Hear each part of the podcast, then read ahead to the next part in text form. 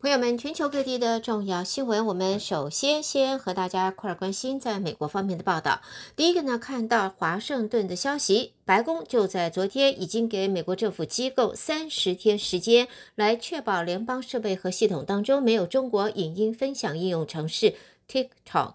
再根据一份指导备忘录表示，白宫管理及预算局的局长杨恩告诉各机构，将要求他们调整资讯技术合约，来确保供应商透过剔除设备与系统上的 TikTok 来保护美国的数据安全。TikTok 则表示，相关忧虑是不实讯息所引起，而这个行动并不影响在个人或公司持有装置上使用 TikTok 的一亿多名的美国人。而美国国会是在去年十二月表决通过，禁止联邦雇员在政府设备上使用这款应用程式，并且给予总统拜登政府六十天的时间来发布机构指令。在担心中国当局可能利用企业来监视美国人，引发国安疑虑之际，这项表决也是美国国会议员打击中国企业的一个最新的行动。联邦资讯安全长德鲁夏则说，这份指导方针是政府持续致力确保数位基础设施安全、保护美国人民安全与隐私的部分行动。现在，白宫、国防部、国土安全部和国务院等许多政府机构都在上述表决通过前就已经。禁止自家雇员在政府设备上使用 TikTok 了。另外呢，在美国的啊、经济方面，财政部长耶鲁接着呢，在美国的经济方面，看到美国联准会理事 Jefferson 为央行百分之二的通货膨胀目标做辩护，他认为改变这个目标可能会破坏良好锚定。通膨预期的稳定性。Jefferson 在礼拜一在哈佛大学的呃课堂上演讲，他并没有详细的说明未来的货币政策的路径。虽然他表示，随着工资压力放缓，服务价格的通货膨胀可能也会有所缓解。Jefferson 表示，缺工一直是核心服务价格成长居高不下的原因之一，因为劳动成本也高于与。百分之二通货呃通货膨胀率一致的速度往上升。那么他也在回答这个问答环节里也提醒。表示让通货膨胀回到目标水准是需要一些时间，而联准会官员在去年十二月预计这个时间要二零二五年才会达成。联准会是在二零一二年正式把通货膨胀目标设为百分之二。Jefferson 说，高于零的目标翻译出通货膨胀过低，也有破坏稳定性的风险。好，另外，美国财政部长耶伦就在昨天突然访问乌克兰的首都基辅，他重申美国对乌克兰抵御俄罗斯全面入侵的支持，并且宣布美国将会转移额外十二亿美元的援助。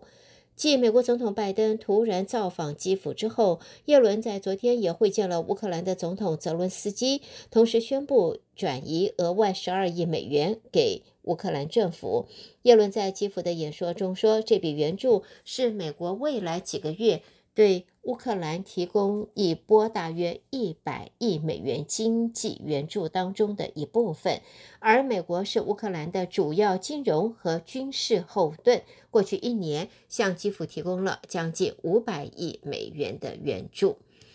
另外呢，对于就是中国想要调解俄罗斯和乌克兰的战争方面，美国国务院发言人普莱斯则说，中国大陆可能会有另一种说法，但是美国方面认为，中国当局在俄乌战争当中很明显的是选边站了。普莱斯说，中国告诉世界自己没有选边站。而是试图将自己描绘成获选者的角色，但是呢，他说在言行上，这个中国已经明显的选边站了。好的，朋友们，这是带给大家在美国方面的重要新闻。收听的是德州中文台，我是胡美健。那么下边呢，我们要把焦点转到国际新闻方面，请和我一同继续关心，带给大家来自国际方面的重要消息。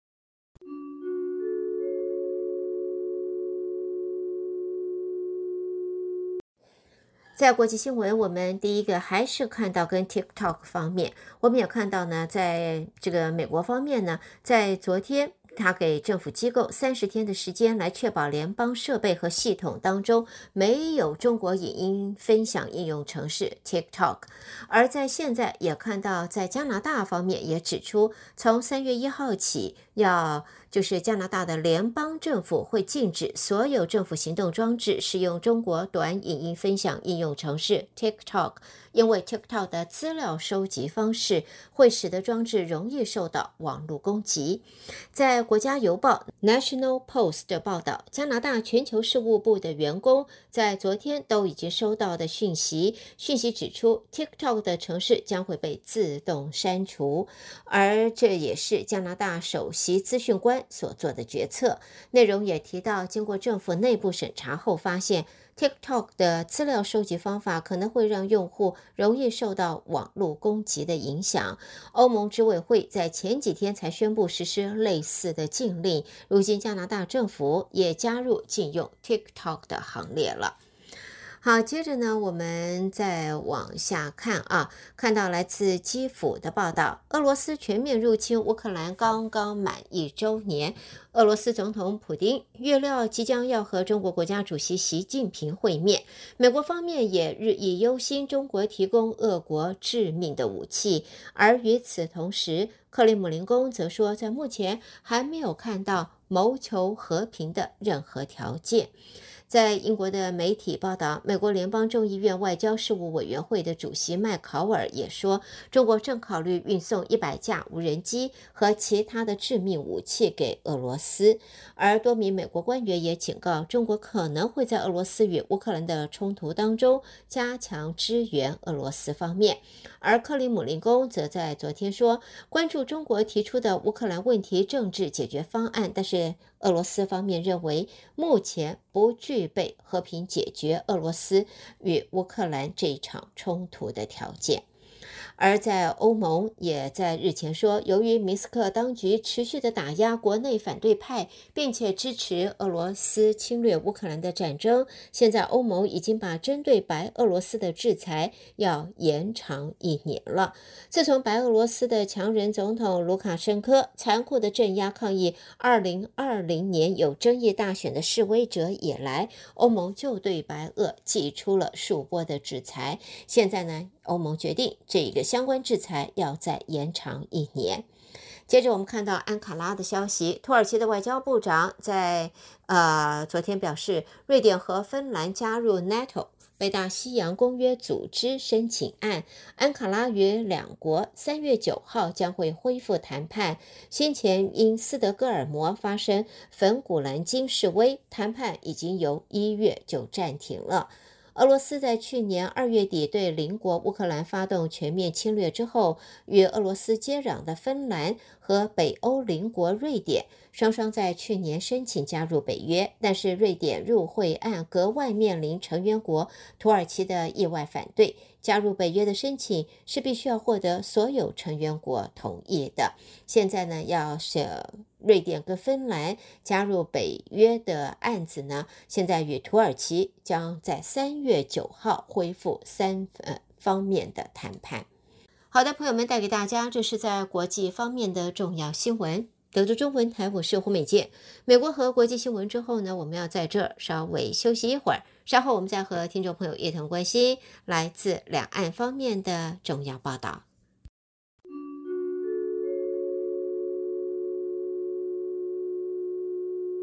先看到，在近期，包括了美国、加拿大、日本、欧盟纷纷对大陆的短影音社交 App 抖音的国际版 TikTok 寄出了限制令。对于美国政府要求政府设备在三十天之内完成删除，大陆外交部发言人毛宁在今天回应指出，美国作为世界头号大国，竟然如此惧怕一块年轻人喜欢的应用软体，未免是太不自信了。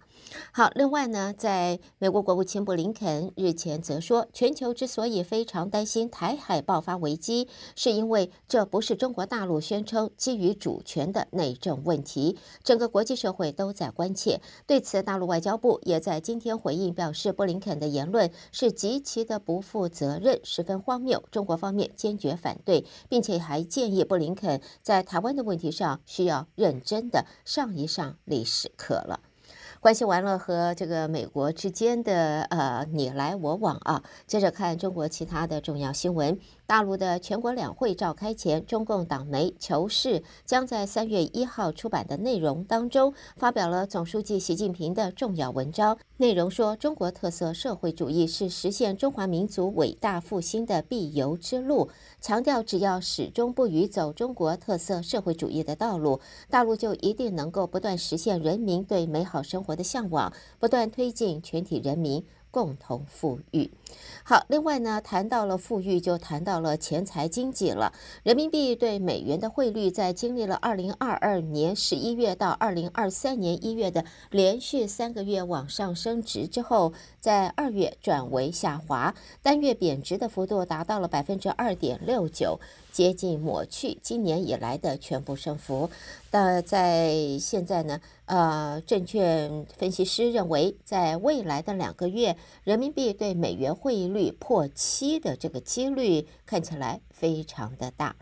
好，另外也看到大陆两家科技巨头华为与小米这一会儿因为专利问题将要对簿公堂了。根据在呃，这个发布的报告啊，显示华为就小米专利侵权一事向国家知识产权局申请行政裁决，获得受理。所有分析认为，华为或是希望把小米拉到谈判桌前，同时业界也在观察行政裁决是不是会成为往后科技企业在处理专利诉讼的可行途径。根据了解，大陆对专利侵权纠纷采用行政和司法双轨解决机制，而行政裁决是具有快捷高效性的特质，也可能会成为许多专利权人选择行政裁决来作为解决专利侵权问题的呃第一首选。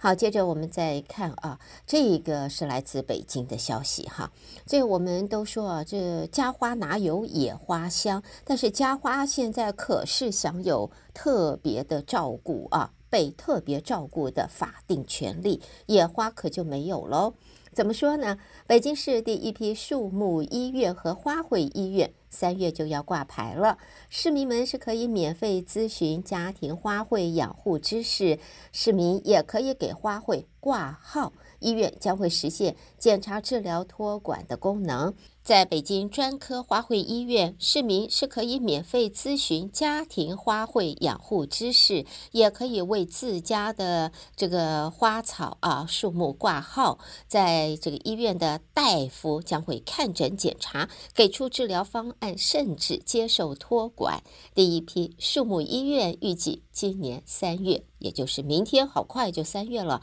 就要挂牌。挂牌之后，虽然家花不一定有野花香，但是是家花受到的法定保护绝对比野花要完善要多。接下来呢，我们看到呢，这是深圳啊，深圳的证券交易所与伦敦证券交易所集团。在今天，透过线上方式已经签署了双方合作谅解备忘录，双方将会稳步推进深伦通的专案。至于在香港方面，大陆房地产开发商中国恒大集团。没有能够与主要债权人就境外债务重组方案达成协议，随着谈判破裂，意味着中国恒大很有可能在三月二十号的清算聆讯当中就会被香港法院下达清算令。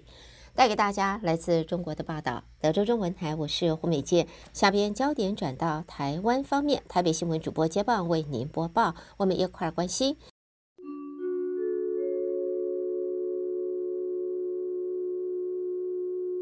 德州的听众朋友，您好，我是央广主播张旭华。在台湾的消息方面，今天是二二八事件七十六周年，中枢纪念仪式首度移师台南市二二八纪念公园，主题为“正义汇聚，勇气延续”。受难者家属代表王克绍表示，希望台湾本土的历史能向下扎根，让台湾的孩子都能爱惜这块土地。蔡文总统除了亲自颁发回复名誉证书给受难者苏水木的家属之外，也强调，国家转型正义教育行动纲领已经核定上路，是史上首度将转型正义系统纳入教育全面推广。他也强调，政府有责任坚守民主宪政立场。总统说，国家转型正义教育行动纲领几天前已经核定上路，这是首度将转型正义系统性的纳入教育，对学校、对公务人员、对执法人员、对社会大众全面的推广。人民或许有不同的历史评价，但是政府有责任坚守民主宪政立场。蔡总统表示，政府从二零一六年起开始系统性的推动转型正义整体工程，从党产条例、促转条例到政治档案条例，逐步推动立法。迄今一共撤销五千九百八十三件受难者不法判决的平反工作，也是首度由国家清除政治受难者有罪的污名。未来将持续推动政治档案征集、开放研究，透过解密让历史真相更清晰，重建台湾人民共同的历史记忆。副总统赖清德今天在脸书发文表示，二二八和平纪念日提醒大家要了解过去、省思未来，并把握现在，放下政治对立，团结面对外来威权主义威胁，民主不能走回头路，珍惜民主的心会更有力量。台北市长蒋万安今天于台北市二二八事件七十六周年纪念会致辞时提到，他为七十六年前发生在台北市的气烟事件，进而导致全台二二八事件的历史伤痛，致上诚挚的歉意。蒋万安表示，他担任台北市长任内，一定责成市府团队对台北市二二八事件的历史材料，尽其可能继续挖掘搜寻。对于家属在现实处境中的需要，尽全力的加以照顾帮忙。所有执政者都应该以此为戒，施政必以维护基本人权为目标，不忘历史殷鉴。但他致辞时遭到一群民众抗议，场面混乱，致辞一度中断。会后他受访表示，台湾是民主多元社会，每一种声音他都尊重。他说：“我想台湾社会啊，每一种声音都有。好，我想对于历史事件，我们也不应该停格在某一个阶段。我们的态度其实就是坦然面对，还原真相。”对于台北市长蒋万安具有蒋家身份，是否该就二二八事件道歉？前总统马英九今天出席台北市政府举办的台北市二二八事件七十六周年纪念会前，接受媒体访问时表示，他从担任台北市长到总统，已经就二二八事件道歉三十多次，是否需要继续道歉，可以由蒋万安自己决定。今天是二八纪念日，中正纪念堂的存废或转型是台湾转型正义论述的焦点。面对中正纪念堂拆不拆的问题，文化部长史哲接受自由追新闻频道专访时表示，中正纪念堂转型问题讨论非常久，已经经历两任文化部长，但一直没有明确的进度。他坦言，这么多年都很难进行，也不是没有原因，因为这是很大的工程，工法上确实很难。使者表示，中正纪念堂园区现在也是一个市民休闲生活之地，有非常多的观光客。它其实已经观光化、娱乐化，所以恐怕要用更新时代的方法来思考。他说：“这件事情，所以变得我们其实也不得不深省，就是说，我们到底要用什么样的手法方式来。”达成我们转型正义在这个中正殿堂上的做法，好，我觉得这个真的是值得深思的。所以我只能讲说，这是一个在一直在进行当中的事情，但是它确实是在手法做法上，恐怕我们要用更新时代的方法来思考。今年是二二八事件七十六周年，由蔡瑞月武道研究社与郑南榕基金会共同发起的二二八点零纪念行动，集结超过五十个民间团体，重返一九八七年第一次二二八游行发源地台北市日新国小展开游行。这次纪念活动以拆除威权、起造新国家作为核心价值。行动宣言强调，台湾社会应该深化自由、民主、人权价值，不要害怕引起争议，害怕没有选票。全体全心共同面对这些问题，台湾才有未来。国防部本月二十一号公告《全民防卫动员准备法》修正草案，引起争论。国防部今天强调，修正全动法是为强化凝聚全民国防理念，而且仅适用进入紧急命令状态的非常时期，不会影响平时人民权益。期盼各界不要渲染扭曲。其中关于管制媒体记者的部分，引发外界质疑。民进党立委王定宇强调，国防部预告修法有十四天期间可搜集各方意见，是民主国家正确的立法程序。这次修法主要是为了应应战时需求，只要中共没有攻击台湾，全动法就不会施行。战时政府与民间的所有资源原本就应该挹注在战备上。王定宇说：“呃，全民防卫动员法，我们必须一定要清楚地了解一个前提，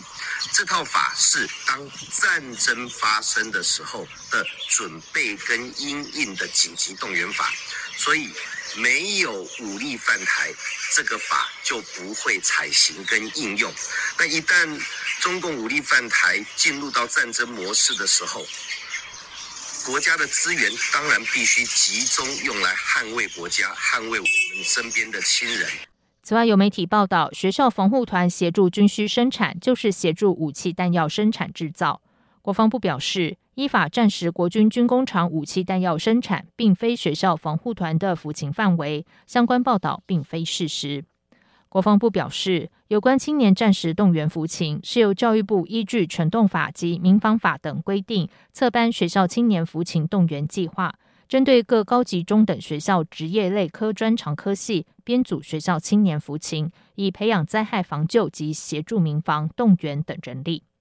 教育部也回应表示，现行民防法规定，高中以上学生需编组防护团，协助救护、消防等任务。根据《民防法》及《全民防卫动员准备法》相关规定，于平时完成人员编组、教育训练等，以发挥自卫自救功能，并没有参战疑虑。南投立委补选倒数，总统府秘书长林佳龙今天率领正国会民代到南投替民进党候选人蔡培慧站台。林佳龙肯定蔡培慧是会做事、吃苦耐劳的好人才，呼吁乡亲票投蔡培慧，把蔡培慧送进国会。此外，林佳龙也针对国民党候选人林明珍抛出南投垃圾问题，自称苦主。他表示，任内协助处理南投垃圾量高达五万七千吨，反观卢秀燕仅协助处理三千吨垃圾。另外，针对林明珍称这次补选是他人生最后一役，明年立委选举将支持党内初选民调最高的南投县议员尤浩。民进党副秘书长黄健嘉表示。林明真诚信早已破产，而且谎言漏洞百出，连游浩都不会相信。桃园市长张善政今天陪同国民党候选人林明真车队扫街。张善政肯定林明溱过去担任县长表现好，相信未来一定是好的立委，能够跟南投县长许淑华搭配，让南投建设更进步。林明溱则重申自己不会参选二零二四，届时将全力支持县议员游浩、前南投市长宋怀林等人出来竞选。陪同车队扫街的游浩表示，他从头到尾都很支持林明珍，而且非常感谢林明珍扛下这一局，期盼能团结打赢南投立委补选。以上就是今天的台湾重点新闻，谢谢收听。